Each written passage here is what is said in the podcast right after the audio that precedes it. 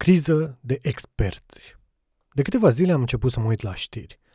Sunt bătrân, știu. Singura diferență între generații pe care o văd este că nu mai vezi știrile când vor ele, gen 17 sau 19, ci când vrei tu. Măcar atât. Nu avem noi bază permanentă pe lună, dar măcar o văd pe Esca și decolteul ei tot mai îndrăzneț la ora 22. O văd? N-ai ce zice. Mă rog, acum sincer, oricând ai deschide televizorul, tot timpul e o știre. Nu mai e o secundă în care să nu se petreacă un căcat undeva. Mă jur, aș vrea și eu să aud odată următoarea știre. Astăzi, în județul Sălaj, între orele 3 și 4 dimineața, nu s-a petrecut nimic. Cu interviuri la tot fel de oameni, confirmând că nu s-a petrecut nimic, toți răspunzând cu, nu știu, nu mi amintesc, chiar, chiar nu cred că s-a întâmplat nimic. Dar, părăsind universul meu uh, utopic, mi-aduc aminte că știrile din viața reală sunt pline de clișee și truisme. Însă ceea ce am observat este banalizarea expertului. Adică orice influencer cu un cartof în loc de cameră dă cu părerea. Oameni care dau un live mic cu reporterul emit și ei acolo o părere. De la psihologi, la sociologi, de la avocați, la simpli oameni, toți au ceva de zis.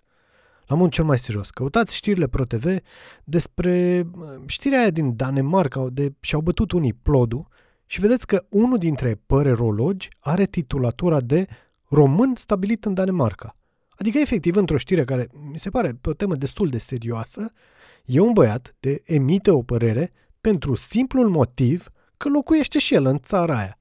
Abia aștept să fie o știre despre Cluj și cum se tot mută oamenii aici și să-mi ia și mie ProTV sau Digi Interviu și să scrie acolo Doru Catană, vinitură, că aparent așa ne numesc băștinașii pe noi ăștia ființe inferioare, de am venit aici ulterior nașterii noastre.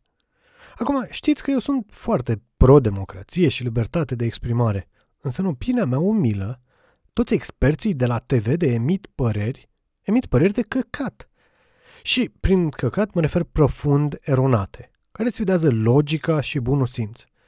Adică ai psihologi, sociologi și avocați pe care îi bagă în seamă televiziunile și mi se par că aduc la fel de multă plus valoare pe cât aduce acea eternă bătrână, vecina de scară cu un tânăr de a omorât-o pe una și care zice la fel de eterna replică era un băiat cu minte, cum se cade, saluta.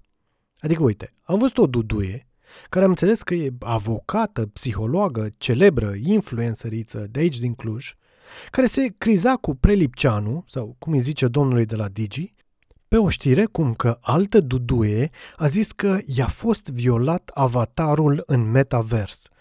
Și tot argumentau ei că așa e, că unii oameni sunt decăcat în realitatea virtuală și că au patologii și tendințe dubioase și că le creează altora traume – și nu venea să cred ce aud și salturile logice de le făceau acești doi formatori de opinie.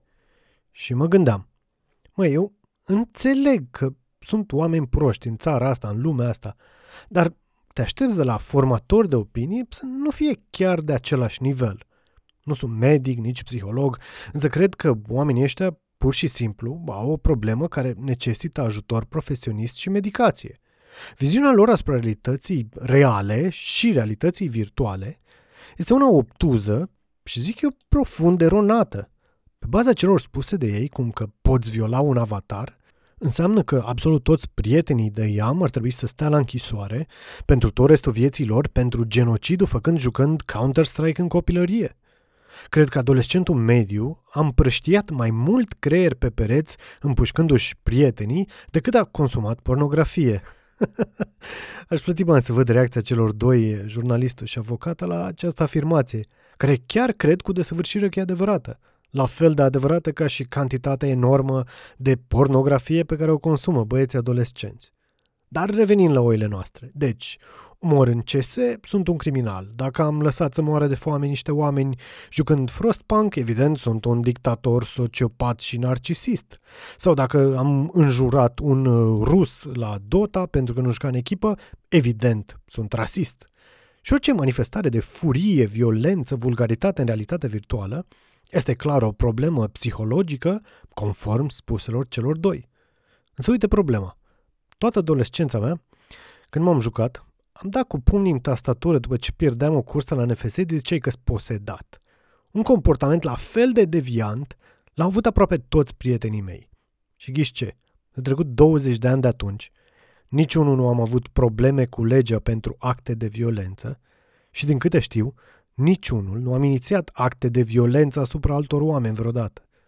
Știu că generalizez, însă ce zic eu nu este un argument că e bine să-ți lovești electronicele în adolescență, ci este un contraargument care spune că ce se întâmplă în metavers rămâne în metavers.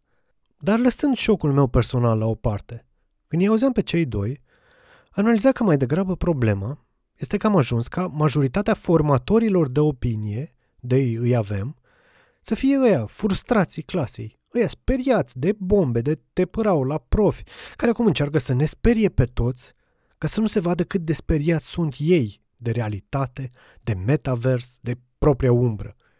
Și ne-am molipsit cu această nevroză și anxietate colectivă, în care dacă intri în vorbă cu un străin ești dubios, care dacă dai un headshot cuiva la CS ești criminal și dacă înjuri la Dota ești rasist. Și ceea ce îmi confirmă această supoziție este contrareacția societății. Contrareacția aproape instinctivă. De asta îl aplaudă lumea pe Simion când îl bate pe umăr pe ministrul ăla și îi zice hoț în față. Care coaie?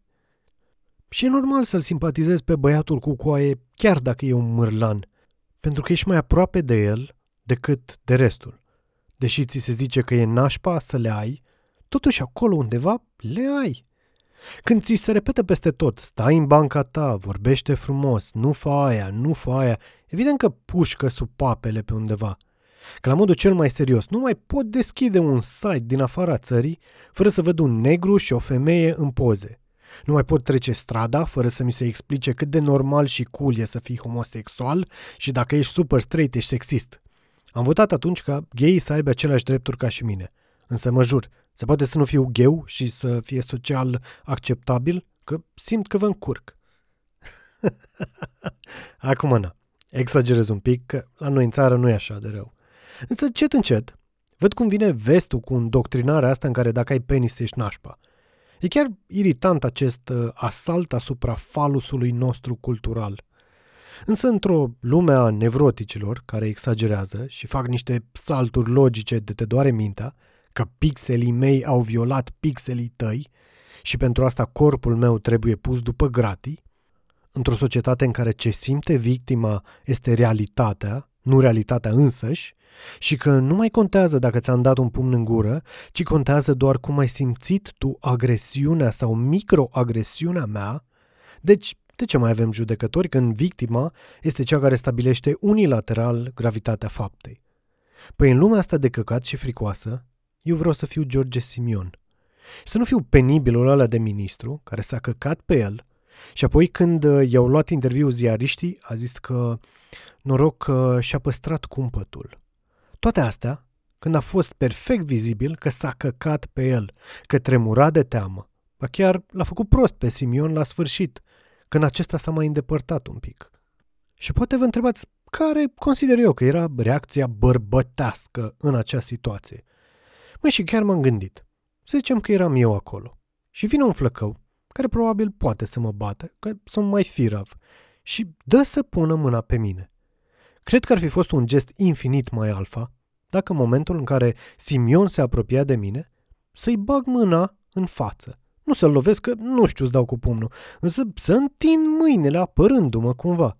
Da, cu riscul să mă calce în picioare de bătaie, să măcar știu că l-am mânjit și eu cu un pic din puțina bărbăție de o mai am după ce m-a efeminizat societatea toată viața. Și să nu accept să mă țin un ghiorlan de umăr, eu să tremur, să-l jignesc doar după ce pleacă, că nu aveam curajul să zic asta cât era lângă mine, și apoi să zic că am fost cumpătat. Avea dreptate nici când vorbea despre falsa virtute care nu e altceva decât teamă.